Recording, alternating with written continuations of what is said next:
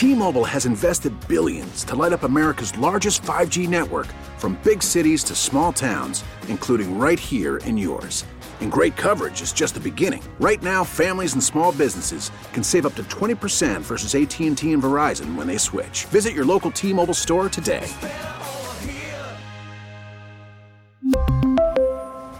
Plan savings with 3 lines of T-Mobile Essentials versus comparable available plans. Plan features and taxes and fees may vary. Hey, Rob Bradford here. I have set out on a mission with my good friends at FanDuel to prove what I have known for some time baseball isn't boring. Now I have a daily podcast to prove it with some of the most notable people in the baseball world, screaming baseball isn't boring from the mountaintops or at least agreeing to come on our show. Players, managers, GMs, and yes, even the commissioner of baseball, Rob Manfred. It has been a constant wave of baseball's most powerful voices. So join the revolution. Subscribe and soak in Baseball Isn't Boring. Listen on your Odyssey app or wherever you get your podcast. You'll be glad you did. Here's a good idea. Have a point. It makes it so much more interesting for the listener.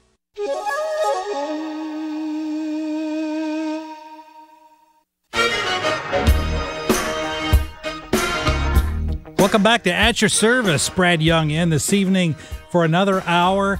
Would love to hear from you. We've gotten a lot of text messages tonight. We've gotten so many here, I can't even read them. And frankly, and to be bluntly honest, some of them uh, I can't read on the air, uh, dealing with uh, whether or not the Wreckers may have another child in the near future. So uh, keep those texts coming 314 436 7900. Or if you'd like to call in this evening, what's on your mind? Love to hear from you. Never expect everyone to agree with me. It's my job, though, if you call in to disagree it's always my job to uh, you know convince you to see things my way. 314-436-7900 uh, a couple of things we are going to get to this evening but uh, today's may the 4th which you know mike anderson always loves to tease me about being a star trek fan.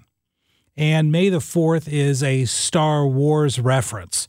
So if you want to really make your nerd friends mad reference something about Star Trek on Star Wars Day.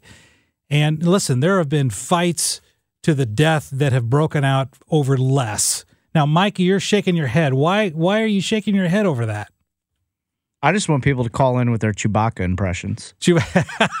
can can you do a Chewbacca impression? Nope. Oh, you, can you give us a, a hint? Let's hear to, yours. No, no, no, no. Okay, you, I you, can't do it either. So now we understand each other. But, but you've got a beard. I mean, you know, you're like a, a week away not shaving to look like looking like Chewbacca. Ouch.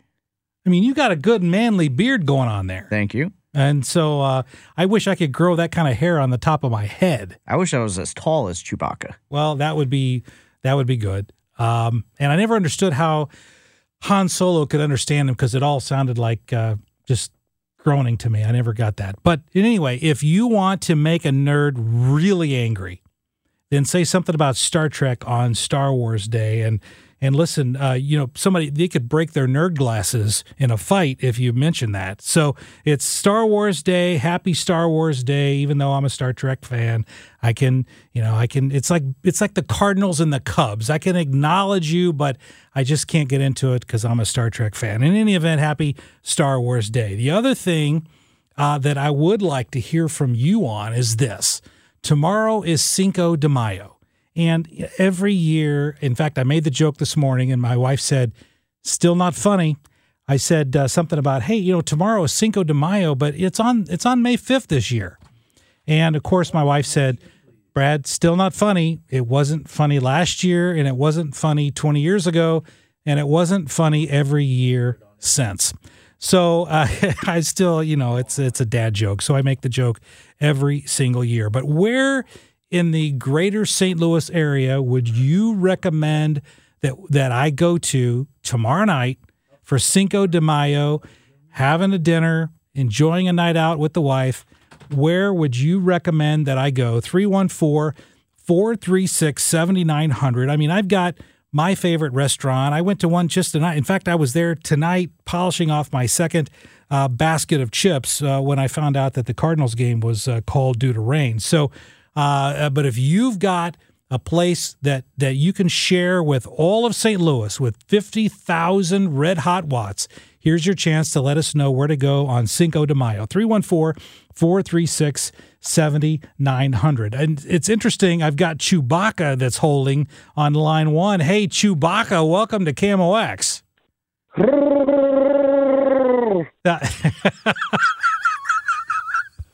now do, do i ask for an interpretation of that? I don't know. What what what does that mean? Oh he's gone.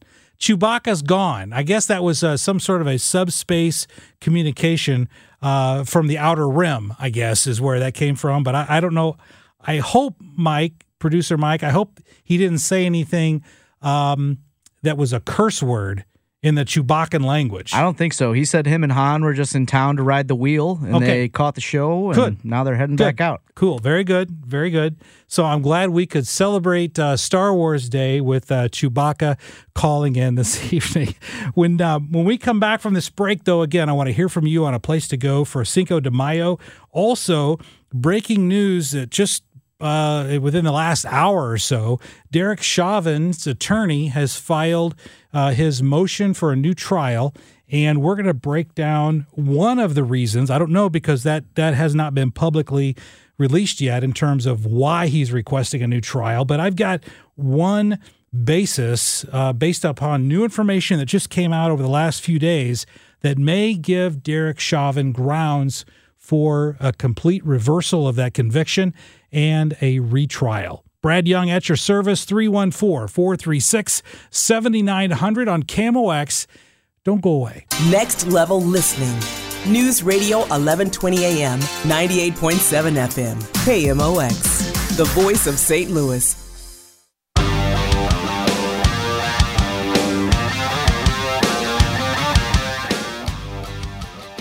At your service on KMOX, Brad Young, in this evening till 11 o'clock. Thanks for staying up late with us tonight. Lots of text messages. Thank you very much. Thank you for the uh, the folks who've been texting in asking if I'm going to be uh, taking over Overnight America. Thank you for those. Appreciate those texts. And uh, if you've got some comments on the show or frankly comments on anything, I try to read uh, most of the ones that are airworthy uh, that won't get me kicked off by the FCC. You can text us or call 314 436 7900. One of the things that, uh, other things that happened in the news today was that uh, Derek Chauvin's attorney filed a motion for a new trial up in Minneapolis. Now, uh, I'd previously been on uh, with KMOX talking about the two main reasons why I think that uh, the Derek Chauvin case has, uh, I'm not going to say a guarantee. There are never guarantees when, when it comes to legal proceedings, ever. But he has two legitimate uh, bases for filing an appeal of his conviction. And the first that I've previously talked about was a failure of a change of venue. In other words, whenever there's a jury uh, case in a criminal case in an area where there is heightened emotional impact for the community that could possibly taint the jury against the defendant, the judge has a duty and a responsibility to move that trial to a different venue, a different city, a different location, in order to ensure that the defendant gets a fair trial. So, in this case, obviously, Minneapolis was a hotbed of George Floyd protests, of George Floyd emotional overlay, and uh, the defense team requested a change of venue to move the case to a different city in, in Minnesota, and the judge denied that. I think that's a legitimate element for an appeal. Secondly, and it's closely related to the first, is that if the judge in that case decided not to move or change the venue, then the question becomes should the judge have sequestered the jury? In other words, to keep them, put them in a hotel, take away their cell phones, not let them watch TV so that they would not be overly influenced by the media coverage. And it wasn't even just the media coverage. I mean, this case, this Derek Chauvin, George Floyd case, it went beyond the news. It was on all social media. It was on entertainment. You couldn't watch The Tonight Show with Jimmy Fallon without hearing information about the Derek Chauvin trial. You couldn't. You couldn't watch any late night talk show without hearing it. So it wasn't just limited to the news. But the judge decided to not sequester the jury even after the judge declined the motion to change venue. So we also in that mix we had the the uh, the Daunte Wright situation where he was shot by a police officer and uh, you know there was initially coverage that he was pulled over because he had a air freshener dangling from the rearview mirror, which wasn't the reason at all why he was pulled over. Uh, but in any event, there was that emotional overlay, which all of the jury members had access to that information because the judge refused to sequester the jury. So both of those are legitimate reasons for an appeal. However, to this just this week actually, there was some new news that broke that I find fascinating because it could add yet another element to how Derek Chauvin could get a new trial with regard to the conviction of his murder of George Floyd. In particular, and you may have seen this story, but one of the jury members, we didn't know the names of any of the jury members until, of course, after the case was over. But one of the jurors, his name was Brandon Mitchell. During the trial, he was known as Juror 52.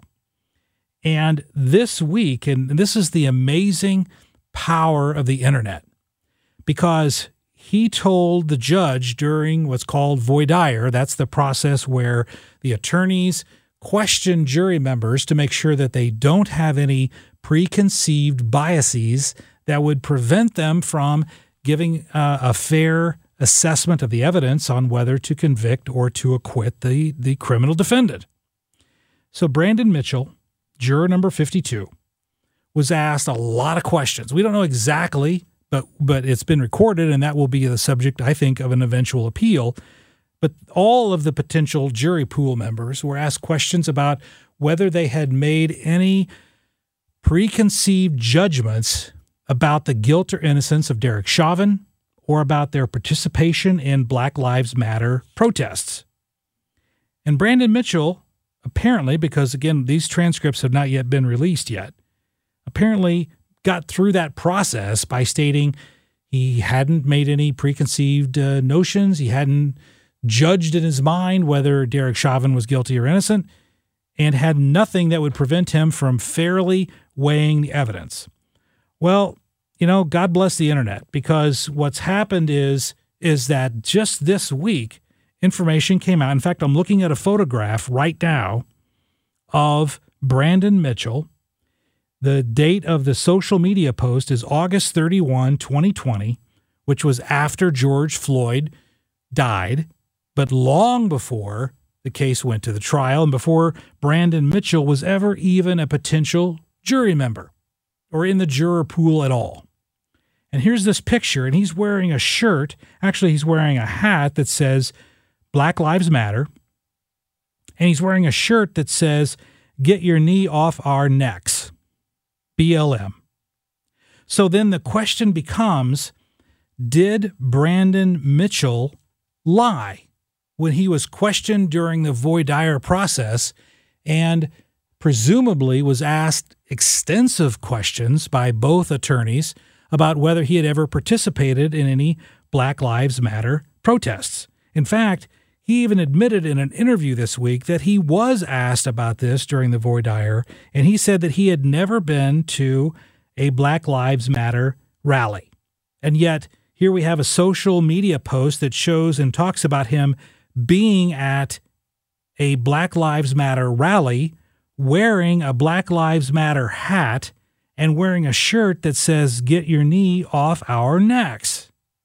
And so, if that's the case, if, and again, I'm speculating, but in the event he was specifically asked during voir dire whether he had ever been at a Black Lives Matter rally, he would have had to have answered no, because if he would have answered yes, either the defense attorney would have stricken him from the jury pool or the judge would have stricken him from the jury pool based upon him being a biased jury member.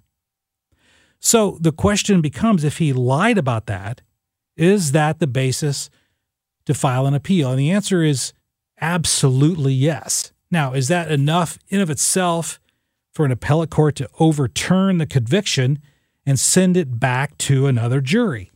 I don't know. That would be up to the appellate court in Minnesota. Not licensed there. Can't speculate on that, but I can tell you without any without any hesitation of any kind that that is a basis for an appeal. Also, if he uh, uh, if he was ever asked if he had a any preconceived ideas about the guilt or innocence of Derek Chauvin, he would have had to have said, undoubtedly during the voir dire process, that he had not made up his mind, that he had not reached any conclusions.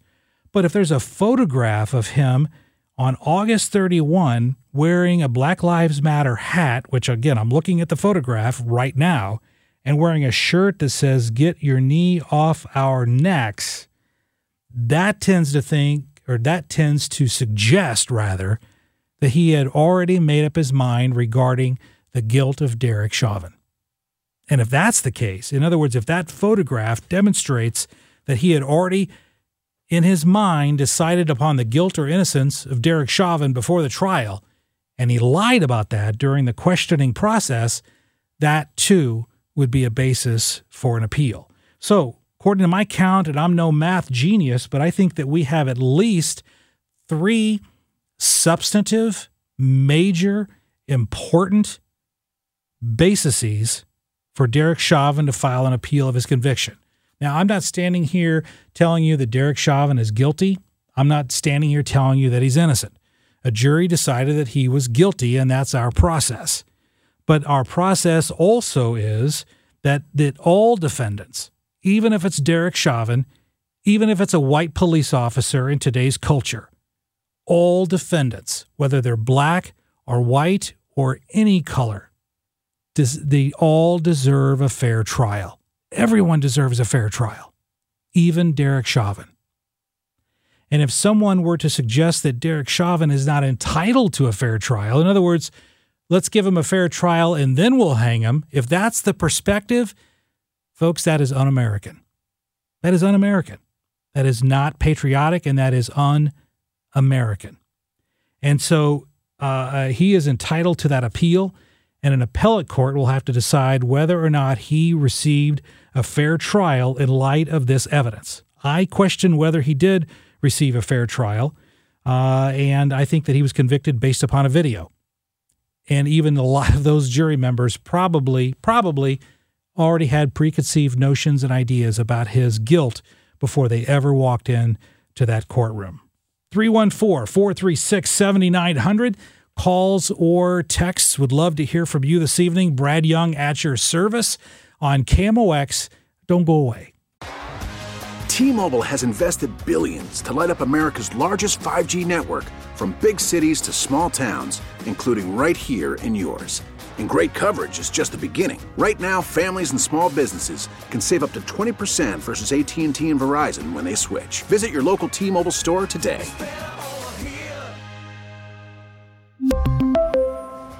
Plan savings with three lines of T Mobile Essentials versus comparable available plans. Plan features and taxes and fees may vary. After the end of a good fight, you deserve an ice cold reward. Modelo is the mark of a fighter. You've earned this rich golden lager with a crisp, refreshing taste. Because you know the bigger the fight, the better the reward. You put in the hours, the energy, the tough labor. You are a fighter, and Modelo is your reward. Modelo, the mark of a fighter. Drink responsibly. Beer imported by Crown Import Chicago, Illinois. Hey, Rob Bradford here. I have set out on a mission with my good friends at FanDuel to prove what I have known for some time baseball isn't boring. Now I have a daily podcast to prove it with some of the most notable people in the baseball world screaming baseball isn't boring from the mountaintops or at least agreeing to come on our show. Players, managers, GMs, and yes, even the commissioner of baseball, Rob Manfred. It has been a constant wave of baseball's most powerful voices. So join the revolution. Subscribe and soak in Baseball Isn't Boring. Listen on your Odyssey app or wherever you get your podcast. You'll be glad you did. Get the inside story on what's happening with your St. Louis Cardinals this season directly from the Redbirds manager. It's the Mike Shildt Show, Sunday mornings at 10:15, sponsored by Bath Fitter on your voice of the St. Louis Cardinals, KMOX. Brad Young at your service tonight here on KMOX Thanks for staying up late with us after the postponed game, which I believe will be uh, replayed uh, tomorrow. Not replayed, but played tomorrow in a doubleheader. Uh, so you're going to want to tune in for that. In any event, I'll be with you till 11 o'clock this evening, and uh, phone lines are open. Text line is open 314 436 7900. Barbara's got something on her mind. Hey, Barbara, welcome to KMOX. Yes. Uh, Brad Young, Young, you're a great lawyer. But what I was going to ask is he has, this police officer has a court appointed uh, lawyer. And I was wondering if you do any law outside of the uh, corporate law. Well, I, I, appreciate the question and the compliment. I uh, I do not do uh, criminal law at all. Uh, the only criminal law that I do is uh, when my clients get speeding tickets. Uh, that's about the extent of the criminal law that I practice uh, because uh, that is a specialty. And, and pretty much these days, most attorneys fall into the category of specialization because it takes you really have to concentrate on a certain area to develop a level of expertise. So you're right, Barbara. Uh, Derek Chauvin had a court appointed attorney. I, am not in a position to comment on whether the court appointed attorney for Derek Chauvin did a good job or a bad job. I can tell you that with that video and the evidence presented by the, the chief of police and the medical examiner, that would have been a tough case for anyone to defend, don't you think? Yes, it would be. And I was wondering if you were going to be on Overnight America and stay with it. And, you know, I, be a representative of Overnight America? well, I'll tell you what. I'm going to be. There's going to be several hosts rotating in and out of of the Overnight America slot. I will certainly be one of them.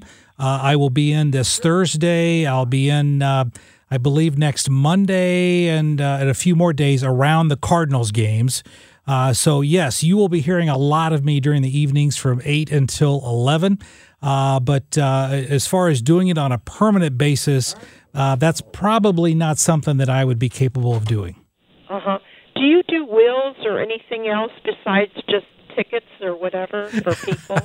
you know, I don't. Again, wills, trusts, and estates is an area. Uh, if you want to call me at my office, I can certainly refer you to somebody. I again, I don't do that, nor does anyone in my firm. But if you'd like to call my office tomorrow, uh, I don't mind giving that number out 636 532 0300. Barbara, if you want to call me tomorrow, I can certainly refer you to to a, a person that uh, that can take care of you. Okay, thank you. You are welcome. Thanks for calling in this evening on KMOX. Hey, Dan, welcome to uh, KMOX. You're next up. Hey, thanks for taking my call. Nice to hear your voice on the uh, radio. Thank you. Thank hey, you. Got a question. Got a question for you. Yeah. Um, you know, Biden's uh, wanting to uh, get everybody together and wanted to rebuild all these highways and, and buildings and everything throughout the United States. Right. And they're trying to figure out on a way to pay for it. Uh, he wants to tax the rich and that stuff. But why don't we do this? Look at the money that Illinois has made by legalizing marijuana over there. Millions. Why don't Biden just legalize marijuana throughout the United States and take them billions of dollars that it's going to make and rebuild his highways and buildings and everything else? I just wanted to know what your thought is on that. Thanks for taking my call. Oh, you're welcome. Uh, I'll, I'll, tell you what my thoughts are on that, Dan, and that's as follows. First of all, uh, yes, he could. It would have to be an act of Congress uh, to to legalize marijuana. In fact, I think there's already some bills that are floating around Washington D.C. right now to do that very thing.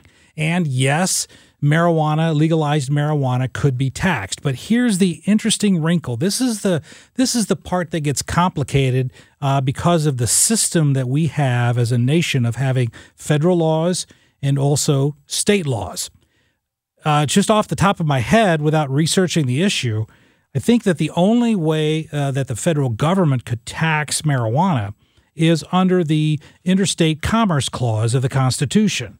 And that would mean that any marijuana, if it were legalized nationwide, any marijuana that would go from one state to another could be taxed federally. Uh, if you look at gasoline, that's how there's a federal gas tax, is because gasoline goes and gets shipped from where it's produced to where it's processed to where it's ultimately sold. So for marijuana, if that marijuana is grown and shipped and sold, uh, and it goes across state lines, then under the uh, uh, under the Commerce Clause, Interstate Commerce Clause, yes, the federal government could very well tax uh, recreational and even medical marijuana. Now the question arises, though, what do you do about homegrown weed? Okay, in other words, if someone decides to plant marijuana in their backyard what do you do about that? Well, the government couldn't tax that. What do you do about marijuana that's grown, processed, and sold in the same state without crossing state lines? I don't think the federal government could tax that either. So you would really have a limitation, I think, from a federal government's perspective of only taxing the marijuana that is grown and processed and shipped across state lines. And if that happens, would there be enough taxation to fund the uh, the infrastructure plan uh, that he's proposed? Now, the Biden infrastructure plan, last time I checked, was over four billion dollars. I think it was. I could be mistaken on that, but it was four point one billion is the number that comes to mind. Now, with that size. The uh, Mitch McConnell in the Senate has said the Republicans only identified six hundred billion dollars out of that four trillion dollar infrastructure plan that was actually dealing with infrastructure. Was actually dealing with roads and bridges and trains and things that we think of as infrastructure. The rest of it was basically blue state liberal giveaway money uh, that was under the guise of infrastructure. So, since Joe Manchin in the Senate has already said it's a no go from his perspective, and you'd have to have 60 votes in the Senate for this thing to pass anyway, even if Joe Manchin agreed with it, which I don't think that he does. But even in that circumstance, I just don't think that uh, that this infrastructure bill is going anywhere. The phrase used to be "dead on arrival," and that's clearly what this infrastructure bill is. Now, if they want to propose an actual infrastructure bill, anywhere from 600 billion to maybe 1 trillion dollars, I think you could generate more than enough Republican support to get that passed. But as it stands at 4 trillion, it's just never going to happen. Now, getting back to Dan's question about legalizing marijuana. Uh, and in fact, one of the somebody's just texted in on a point that I was going to make that legalizing marijuana may bring in some money, but ultimately cost society in nearly uh, uh, inquantifiable ways. And and I think that there's a lot of truth to that. When you're looking right now at congressmen and congresswomen in Washington this bill has been proposed to legalize marijuana nationwide. There's a lot of senators and congresspeople that are reluctant to do that. And so I think that that is probably not going to happen in the near future on a nationwide basis. What I do see happening is more and more states legalizing marijuana because of the tax revenue. Illinois has done that extremely successfully course, the most successful state at that has been Colorado. They've brought in hundreds of millions of dollars of tax revenue over the last several years. And face it, government just loves money. Okay, it just loves money. It's a money consuming machine. That's what government is. So if you've got a potential avenue for revenue for a government, they're going to look into that. Now, you're going to have a state like Missouri probably never going to legalize marijuana. Just isn't going to happen uh, but other states will. And that will give us an opportunity. And that's really what federalism is. That's why I like the idea of federalism. It doesn't bother me in any way that one state legalizes marijuana and another state doesn't, because that's those states' prerogatives. Because your power as a voter is strongest when you vote in regular local elections. And in other words, the further away you are from the location of that politician who's being elected, the more watered down your vote becomes. And so that's why I'm a big fan, a big fan of local control. So if Illinois wants to legalize it and the people of Illinois are in favor of it, fantastic. That's what federalism means that states have control over certain things and the federal government has control over other things. And if the folks in Missouri, uh, if the politicians in Missouri don't want to legalize it, that's fine. If you are, are that much against it, you can vote those people out of office. So that's government that works, and I'm glad that it's set up that way. But as far as on a national scale, I just really, really don't see that the federal government is going to legalize marijuana anytime soon. What do you think? Should we look at, at legalizing marijuana nationwide in order to tax it and to fund programs uh, to pay for infrastructure or maybe even social programs? What do you think? 314 436 7900. Text or call. In fact, I've already gotten two texts on this just in the uh, few minutes we've been talking. What are your thoughts on that particular issue? And the other issue that we're going to talk about, we're going to be coming up here on a break in a couple of minutes. But the other issue that I want to briefly dive into before the break is this ABC News came out with a poll this week stating that 28% of Americans believe that the country is more divided under Biden compared to 23% of Americans who believe that the country is more united. But what's interesting is 49% of Americans say there's essentially no change in our divisions in this country after the first 100 days of President Biden. Now, keep in mind, we heard during the entire campaign, and we've certainly heard from the mainstream media every single day, that President Biden is less controversial, that he's more of a moderate, that he's a person who's going to bring our country together. Has he done that? In other words, we just finished this 100 days of President Biden. From your perspective, is the country more united now that we dumped President Trump and went with President Biden? Are we more united or are we less united?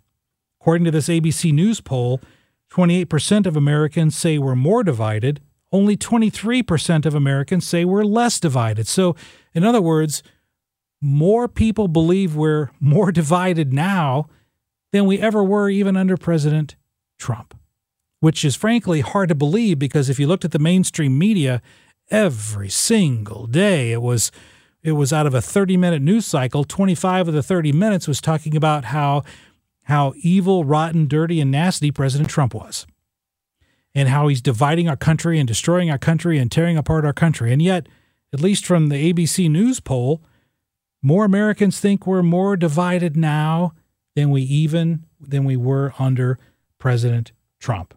And what's also amazing is that 49% say that there's really not much difference in terms of how we are divided as a country. I, I can tell you that that we are certainly divided today, whether it's in the criminal the conviction of Derek Chauvin, whether it's in the marches that were we were told were peaceful protests, which I'm 100% in favor of, but yet we're burning down buildings, destroying people's lives, and in the case of Captain Dorn, Captain David Dorn, uh, uh, killing people, killing a man who was protecting the property of a friend. So, are we more divided now or less divided after the first 100 days of President Biden? 314 436 7900. Brad Young at your service here on KMOX. We'll be back right after this.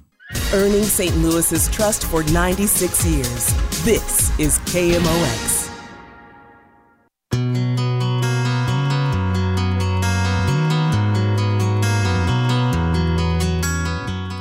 Brad Young at your service on KMOX.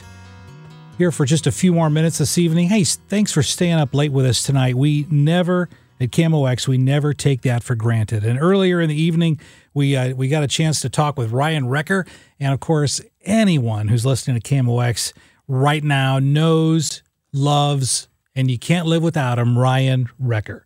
And uh, and of course, he's gone to middays, eleven to two. It'll be Ryan and, as you know, Carol Daniel, Bo Matthews, St. Louis Talks. So uh, you can listen live. You can certainly go to the KMOX.com. You can listen to podcasts. You can get the Audacy app on your phone or computer. You can listen to it that way. Uh, I listen at home uh, on Alexa. I, have got an Alexa pod, or Alexa dot rather, that I listen to, to KMOX on, and you can listen there. Lots of ways to check out Ryan Wrecker during the midday with Carol Daniel and Bo Matthews. Uh, also, I talked uh, earlier about uh, tomorrow being Cinco de Mayo, and uh, uh, I'm still going to be trying to figure out where where to go in St. Louis to celebrate this invented holiday uh, for us gringos. Where to go for Cinco de Mayo? Mike, you got some recommendations on where to go for that? Uh, I like Pueblo Solis on Southampton, Southampton. I believe. Okay, good food, good drinks, all of the above. It's great there, and uh, as we talked about earlier, I'm a big fan of Espino's as well. Yep, Family yeah. connection. I uh, I go to Espino's a lot, and uh, in fact, they've got a they've got a uh, an appetizer there uh, called fondue something. I lo- I forgot it. I'm I'm drawing a blank, but it's a fantastic uh, appetizer, uh, and I always get that every time we're there. We we you know I probably eat there every other week. That's how often I'm there. But uh, that's also a great place, Espino's in Chesterfield. So we've got a couple of recommendations for you with Cinco de Mayo uh, just around the corner tomorrow. So uh, hopefully you'll uh, patronize your local restaurants. And by the way, speaking of local restaurants, you know that uh, Tishaura Jones and the great Dr. Sam Page, in his infinite wisdom, has decided to once again allow us to go back uh, to restaurants. Of course, I question his legal authority to keep us out of restaurants over the past year. Uh, and I believe that the state of Missouri uh, hopefully will be passing legislation this very term to put a check and a balance on the county executive's unilateral authority or plenary authority, uh, to use the phrase, uh, to really just shut down restaurants. And we've seen, if you compare how Florida has gotten through this pandemic, virtually unscathed. Uh, and their their transmission rates are lower than most other states. Their total count per capita is far lower, and yet very little closure in the state of Florida. And yet, uh, you look at other states like New York and California, who were on lockdown, and they had higher transmission rates than other parts of the country. So there's going to be uh, a, a lot, a lot, a lot of examination of this data to see whether closing restaurants in this pandemic was a good move or whether it just succeeded in putting good family businesses out of business and making them dependent upon the government. I, I, uh, I, I'm looking forward to this careful examination, and I just hope that it gets a, a fair shake from the media's perspective. I doubt it, but uh, certainly here on KMOX, we will be giving you the straight scoop. Speaking of restaurants, What's interesting is, and listen, I'm telling you what you already know. You've tried to go to a restaurant, and as restaurants are opening back up, it's difficult.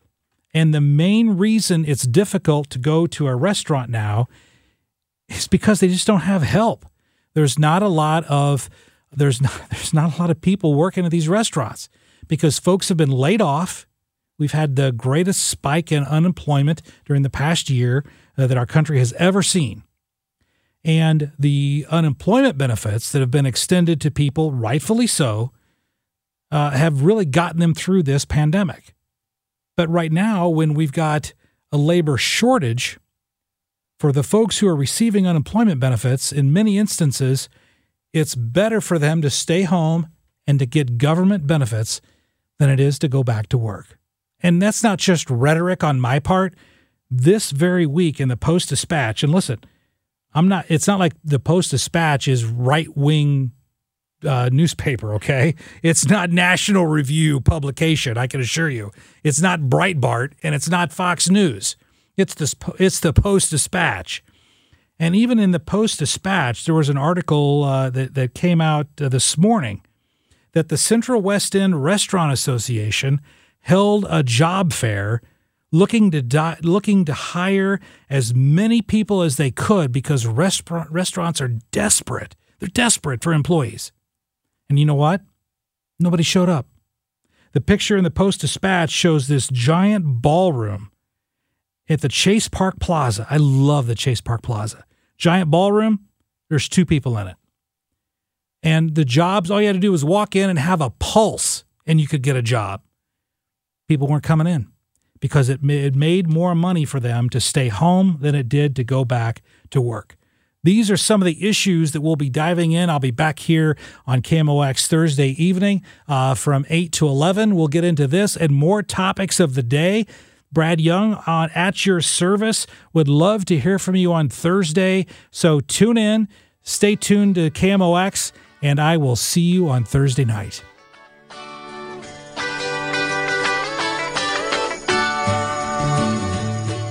We really need new phones. T-Mobile will cover the cost of four amazing new iPhone 15s, and each line is only $25 a month. New iPhone 15s? Only at T-Mobile get four iPhone 15s on us and four lines for 25 bucks per line per month with eligible trade-in when you switch.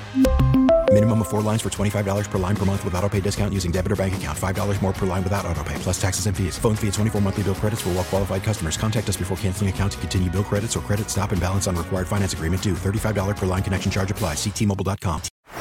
Baseball is in full swing. NBA playoffs are heating up, and your NFL team is gearing up for training camp. Listen to the latest on the teams you love here on the Audacy app. The biggest sports radio stations in the country, providing unrivaled local coverage of their teams, all in one place. Exclusive interviews with players, coaches, and team executives, streaming live and always available on demand. Stay in the know with your favorite teams right here on the Audacy app.